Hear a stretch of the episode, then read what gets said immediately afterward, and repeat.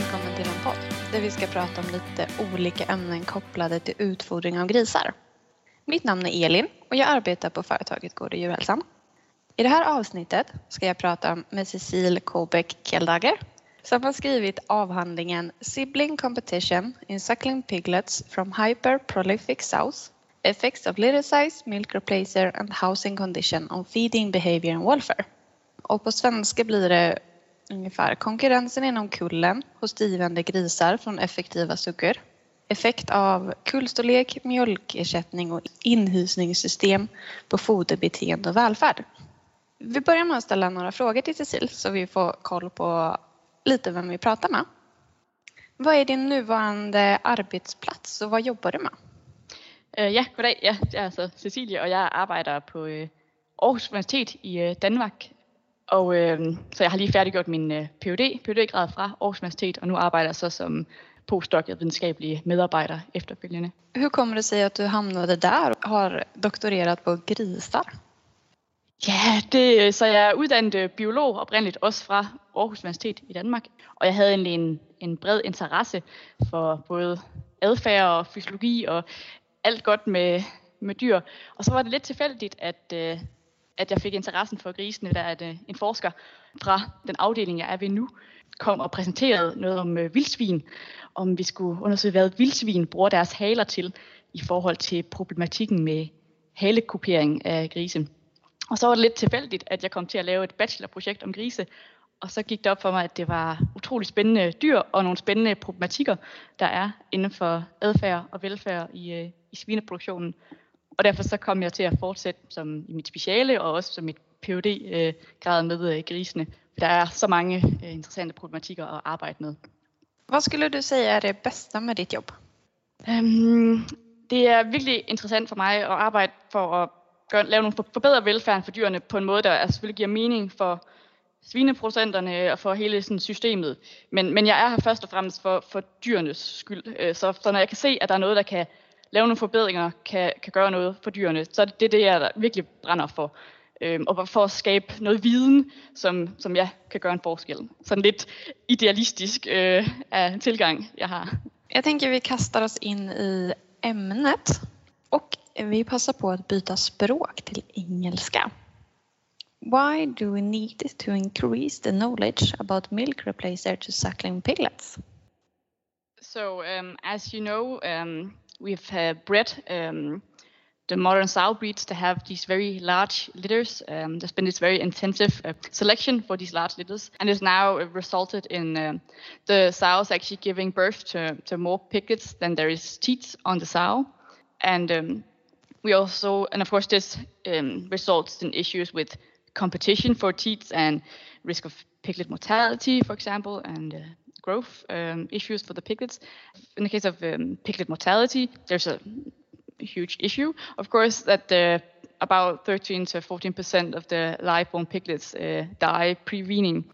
And with these large litter sizes, it seems like an ever-increasing problem. So in um, many countries, it's uh, there's been a lot of different management interventions to take care of these uh, large litters and these piglets that are surplus to the number of teats on the sow. In Denmark and many other countries, we use what is called nurse sows. So where surplus piglets are moved to a sow that's further on in lactation.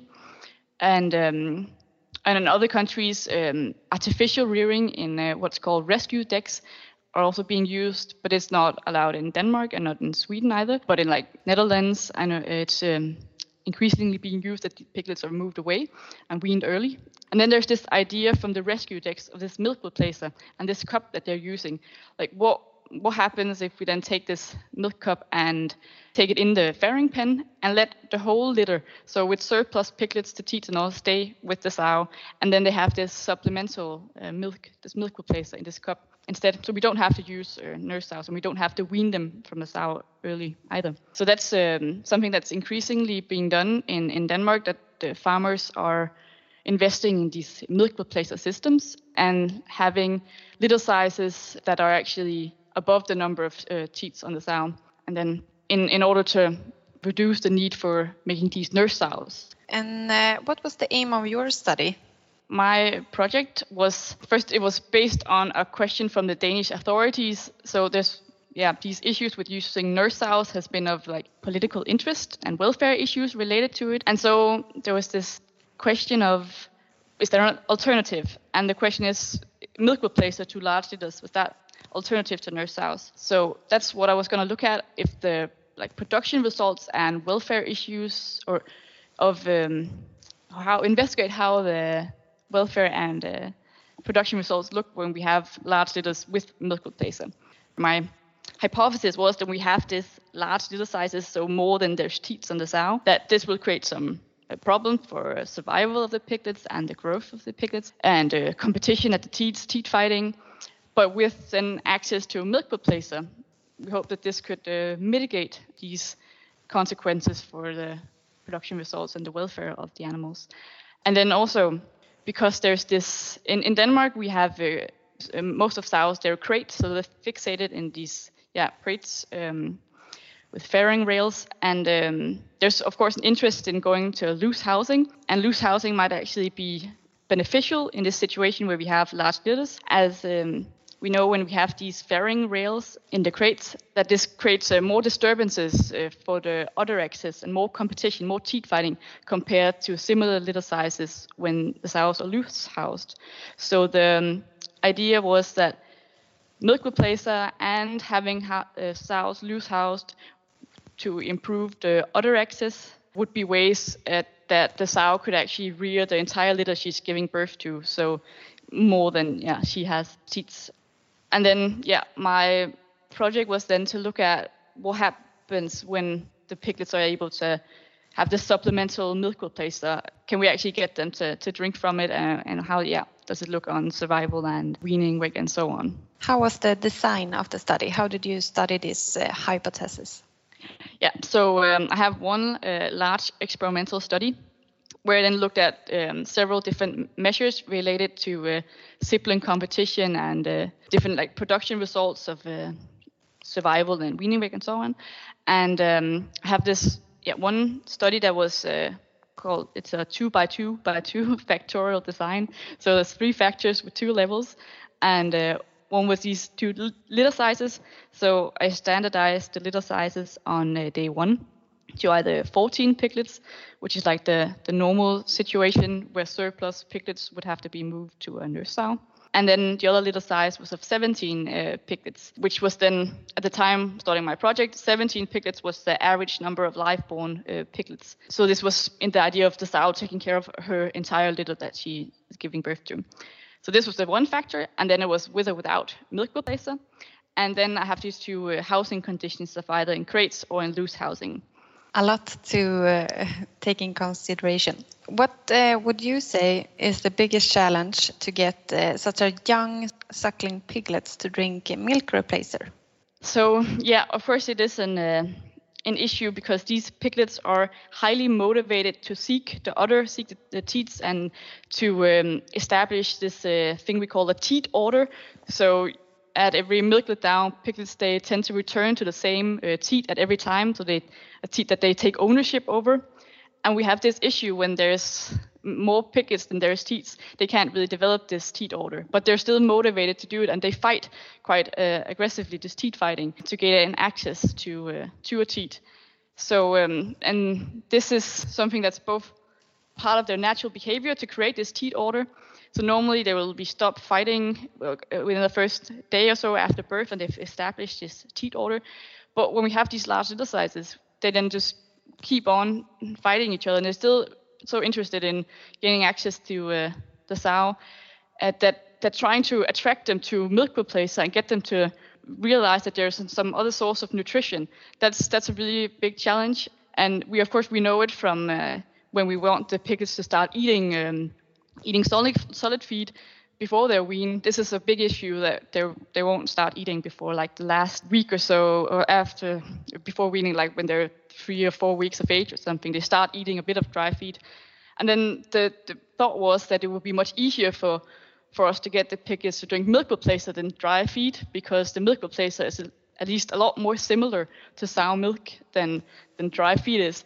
But what we can see is that it was really difficult to get them to to drink this early on. So at day seven, about half of the piglets were drinking a milk replacer, but on uh, like day three, it's very very limited that the piglets are drinking milk replacer, and um, and this is of course a big issue because it's the first couple of days that we really have this issue issue of piglet mortality.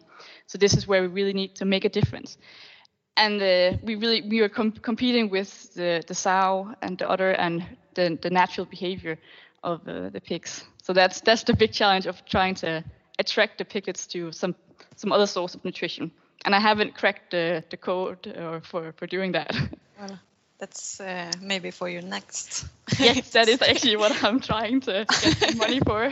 So uh, yes, hopefully uh, we can have this talk later on, and I will have some more solutions also how to get the piglets to to drink earlier on. oh, nice. Did you see any clear pattern uh, which suckling piglets who wanted to visit the milk replacer, or was that everyone? So what I saw was um, that it was more often the larger piglets that were drinking milk replacer often. And of course, the larger piglets were also the ones that had access to a teat and was had a high suckling success. So they were supplementing milk replacer on top of um, of suckling the sow, and they then grew better as a consequence. But that that wasn't really what we like wanted to see. We of course wanted to have the milk replacer as compensation for the piglets that did not gain access to the teat, teat every time at every milk let down.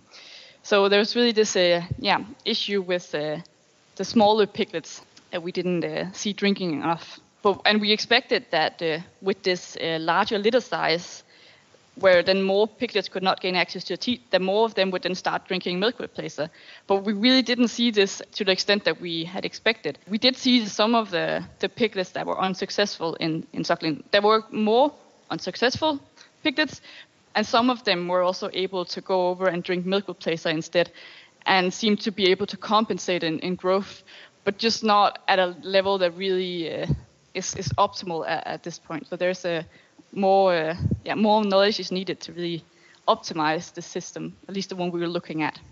Did the larger piglets ever replace the milk letdown with uh, the milk replacer, or did it like both take milk letdown at the sow and then go to the milk replacer, or how did they? Yeah. So the situation was that all the piglets were trying to get access to a teat. When the sow called in for a milk letdown, they all go over there and then mostly it's the larger piglets that were successful and then afterwards they would go over and drink for the milk replacer afterwards so just get a little uh, snack afterwards also so that okay. was uh, yeah not what we hoped for i guess so we hope that the milk replacer could actually like instead of going to the teat for, at milk down they could go over and drink milk replacer but that's just not the situation that we saw. There was a clear preference for for the sow. Did they visit the milk replacer any other time or was it just connected to uh, nursing or how did the, they visit the milk replacer? I did try and observe if they drank milk replacer just just at the time like of milk let down and that wasn't what was going on. It was just a bit after, like a few minutes after milk let down mostly. And like whenever the piglets were active before they went back to sleep, that was where they were drinking. But mostly it was yeah a few minutes after milk let down. That was like the general uh, pattern of using the milk replacer. But did you see any piglets that only were drinking from the milk replacer, or was it always uh, both? So, uh, from my observations, of course, I haven't observed piglets every day, all day. That's a lot of work. But I have my different, like, weekly observations on individual piglets. And in general, I, I didn't see piglets that were living solely off milk replacer. So there was no that was like weaned of sow milk and living of milk replacer. But there were some that were to a larger extent living off milk replacer, but they were also suckling the sow once in a while, but just not as often. And and these were the, the smaller piglets and also those that grew uh, less. But at least that was a, a, positive element, actually. We were afraid that we would see pickets that were weaned from the sow milk and living off milk replacer. And uh, because that would potentially be an issue with uh, legislation, with the law that we're not allowed to wean piglets early. So, so at least there was a good good thing that piglets were not living solely off milk replacer. Did you see any difference between the little size visit the milk replacer? Not as much as I had expected. So only that there were um, In the large litters of 17 uh, piglets, there were more piglets that were unsuccessful in suckling, but and some of those could um, compensate by drinking milk replacer.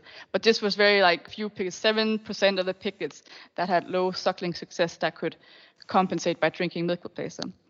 And um, what I had expected to see was that in litters of 17 that there would be more piglets uh, both suckling the sow with high success and uh, drinking milk replacer. But I didn't see more of these in the litter size with 17 compared to 14. So this was um, a surprise to me. I thought that the more competition would uh, make, yeah, even the big piglets need some uh, some extra uh, nutrition over the milk replacer. But it seems like they just they got what they needed uh, from the sow.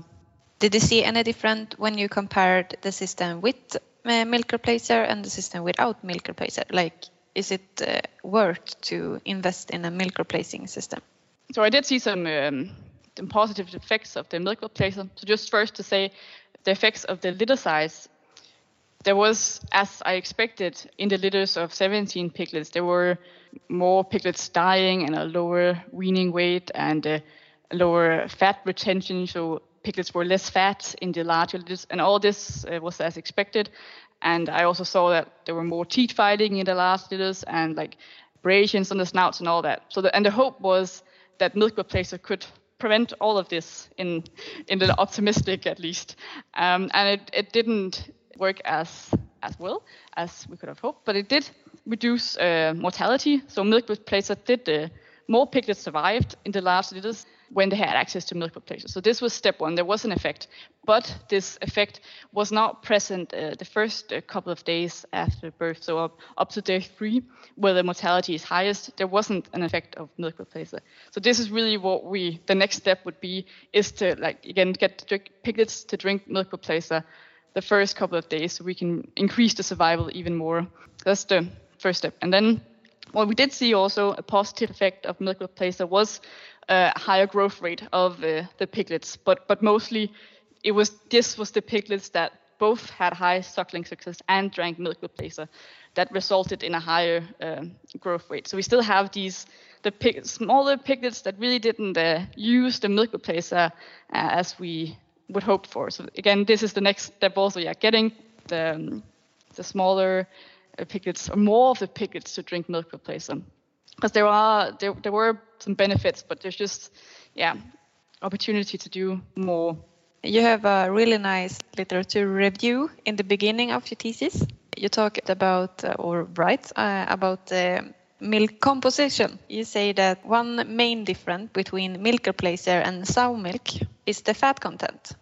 Uh, and you have uh, talked a little bit about it. You, there were lower uh, growth rate on piglets drinking a lot of milk replacer but have you seen any other effect of like in in slaughtering or further in the pig's life? So that's an important uh, question. Yeah. So the the fat content of most of the commercial uh, available milk replacers are lower than the, the sow fat um, content, the fat content in the sow milk. And um, piglet's main energy source is the fat content in sow milk. So if they're drinking the milk replacer with less less fat, then they have get less energy and of course they need this energy for yeah surviving and competing against each other and so on. But mainly the, the issue is um, after weaning, at the time of weaning. So what I saw in my uh, experiment was that the piglets that were drinking a lot of milk replacer and had low suckling success, they had a lower uh, fat content in their body, so their fat retention was uh, was lower. And that might be an issue then at weaning because if they're less fat, they have less energy. And at weaning, we know that a lot of piglets they stop eating the first couple of days when they're weaned, and there this uh, the fat body fat content of the piglets might be very important for them to to be more robust and to um, to handle this weaning process better. But we don't really know. This is this is an hypothesis that that the less fat piglets will be will not be as good as handling uh, weaning as the fatter piglets, and then that that might be an issue with with yeah uh, giving milk replacer that even though they might the piglets might be growing well, they might still uh, have a less uh, body fat content, and we can't really see that with our like bare eyes. We can't. Um, we can see a seven kilo pig, but we can't really see the how fat it is. We have to make uh, measurements uh, of the, the body content, like blood sampling and so on, to to figure that out. So we might unintentionally have this problem with less fat piglets if we just give them a lot of this milk replacer that is not optimal in uh, in its quality and we don't really realize it before we have an even bigger issue at weaning and less robust piglets at the time of weaning. So we might have this um, yeah, issue with less fat piglets after weaning. But uh, I don't expect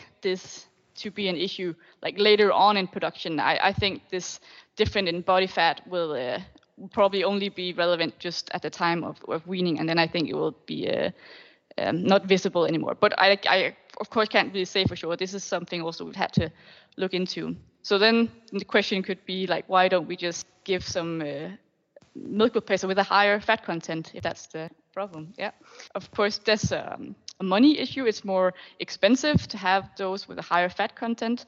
And then there's also a practical element about mixing. If there's a high fat content in these uh, milk replacer, it's, it's bought as a powder form, of course, and then you have to mix it with water. And if there's a high fat content, it's really it's difficult to mix with water. And then we can we have difficult like in the milk replacer system and with the pipes and all that, we're gonna have some issues.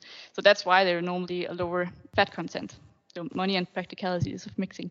But that would also be an important next step to look into if we can actually if this is a direction people want to go in with the milk replacer like what is the right amount of, of fat and nutrition in general in the milk replacer that we haven't really looked at much uh, yet.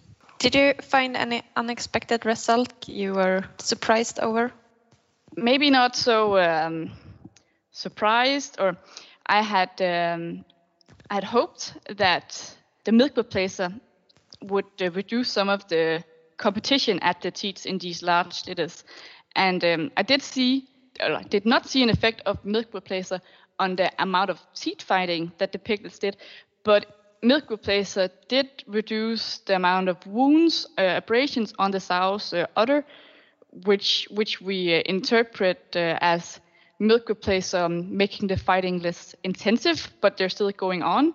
And uh, well, and this is well unexpected, I guess, because I I, I hope that it would prevent the teat fighting and then it didn't, but then it still had some effect. So there's there's maybe something we can do here or look into more. Maybe that depends on how many piglets are using the milk replacer and all that. So that was just an uh, an interesting um, finding.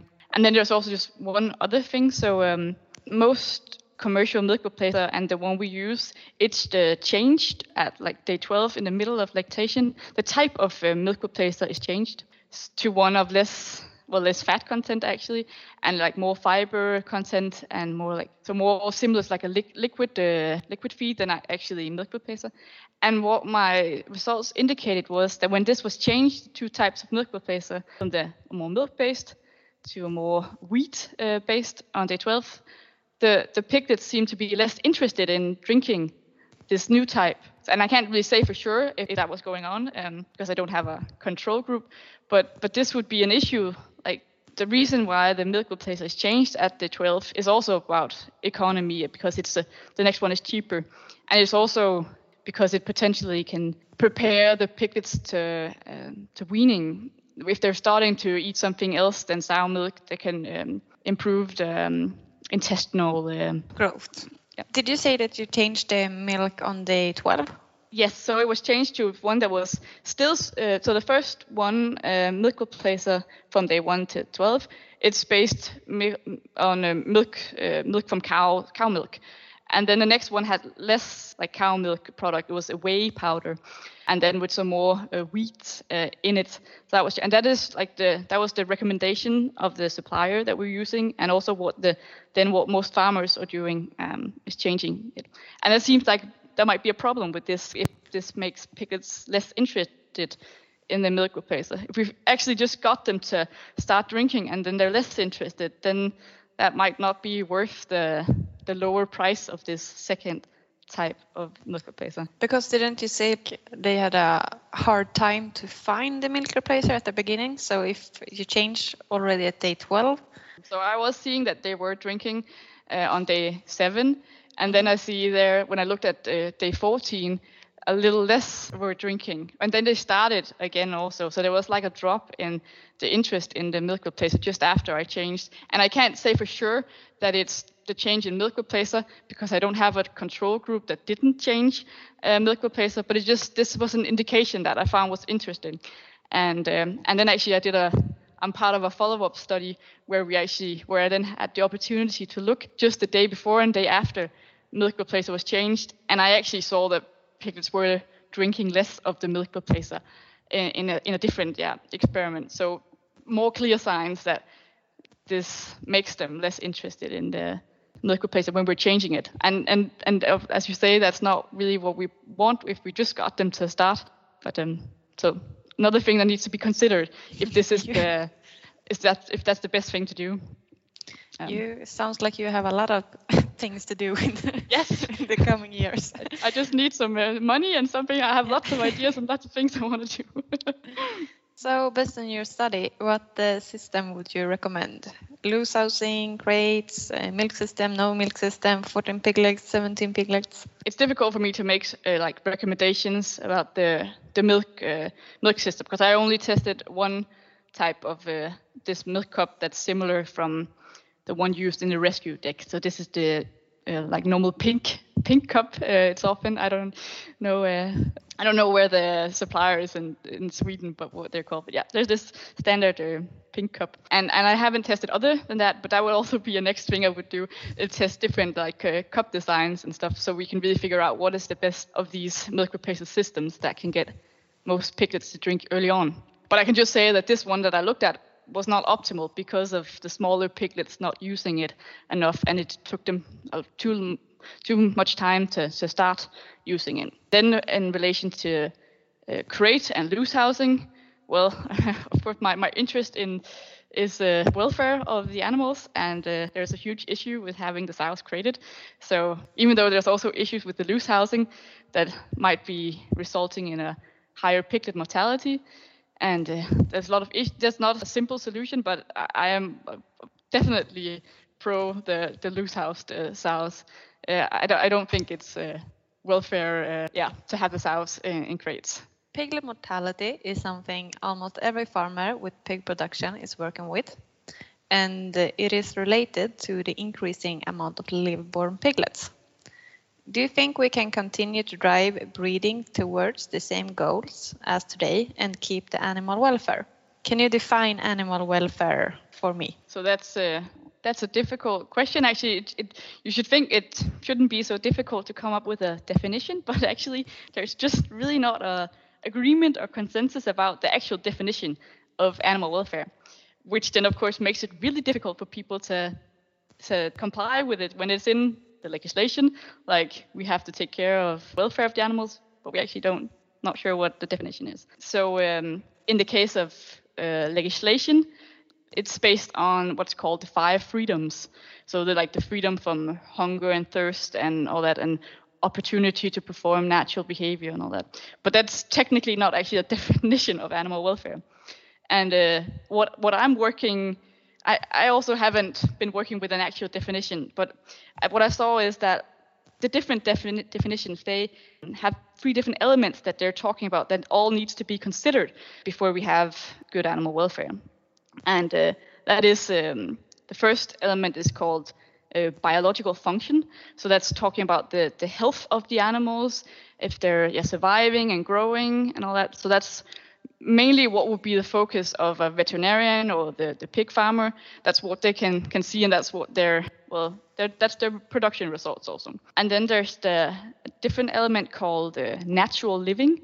So this is about the animal being able to perform their uh, adaptive or natural behavior, what they would be doing out in a non-commercial commercial environment, and um, that would often be the interest of uh, consumers and the general public that the animals have the opportunity to, perform natural behavior. So that could be, in the case of pigs, is uh, piglets suckling the sow and creating this uh, teat order with the same teat that they're returning to. Yeah, and then the last element is um, is called um, affective states.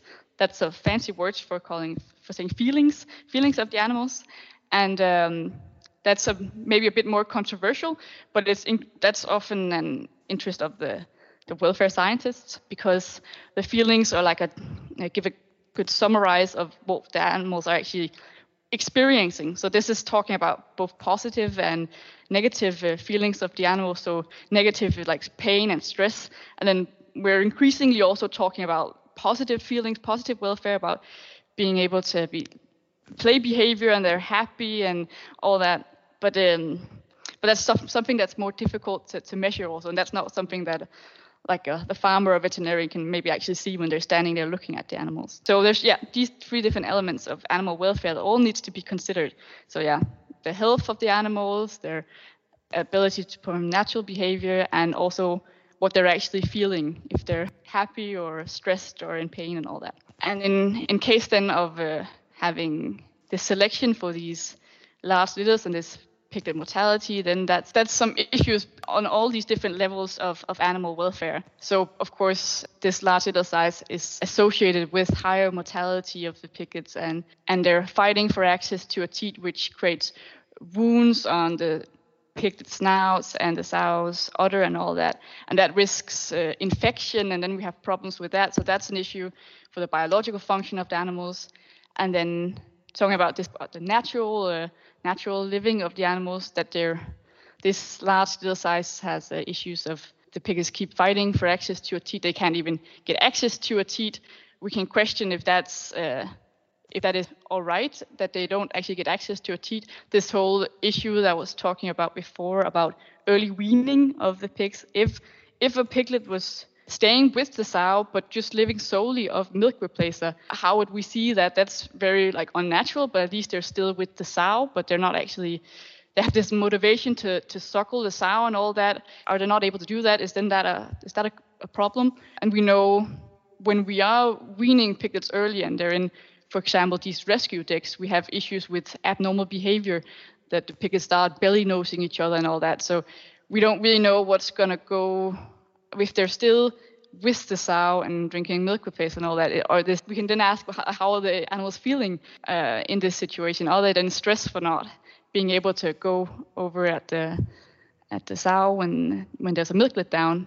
They might yeah be stressed from the teat fighting and all that. So there's yeah a lot of different uh, issues related to this large litter size and that uh, milk replacer didn't seem to um, to um, resolve in my project. So um, the yeah question can we continue to breed towards is uh, I, I I see some issues. Let's say that for me is I, I can't see how in relation to different elements of animal welfare and also if you're thinking about the ethics of the animal, like the whole yeah animal ethics, so many piglets dying and all these different resources we have to do to keep a lot of these piglets alive. So the farmers are doing so much work to try and keep these litters alive and these increasingly smaller piglets that are also a result of this selection for large litter size that the piglets are smaller. They're they're just doing a lot of so much work just to keep in the same in the same place of this piglet mortality of 13 14 percent and uh, and so so for me I don't see how how it works and economically or for sustainability uh, uh, view also that yeah they have the farmers have to do so much more to yeah stay in the same spot um, making their sows or investing in milk replacer I, I don't see how this this continuous breeding for this is a is a good way. Yeah, I think it's an interesting topic to to just think about and like, hmm, how did we end up here, and how is we moving to the future? is this the right way? I think it's yeah. I think there's a time to just just wait a little bit and think. Yeah, I agree completely. And I think it's a really important discussion to have. And we and the definition of animal welfare when we talk about it is really important so, so, people have different ideas of what, what they mean when they say animal welfare and we need this discussion i think it's really important so, so we can uh, have a sustainable pig production that both the consumers the farmers and like the whole environment can we can actually yeah continue in a yeah, sustainable way really important yeah. Tack för att du har lyssnat. Du hittar fler poddar som är producerade av Gård och djurhälsan på vår hemsida och där du lyssnar på poddar. Denna podd finansieras av Europeiska fonden för landsbygd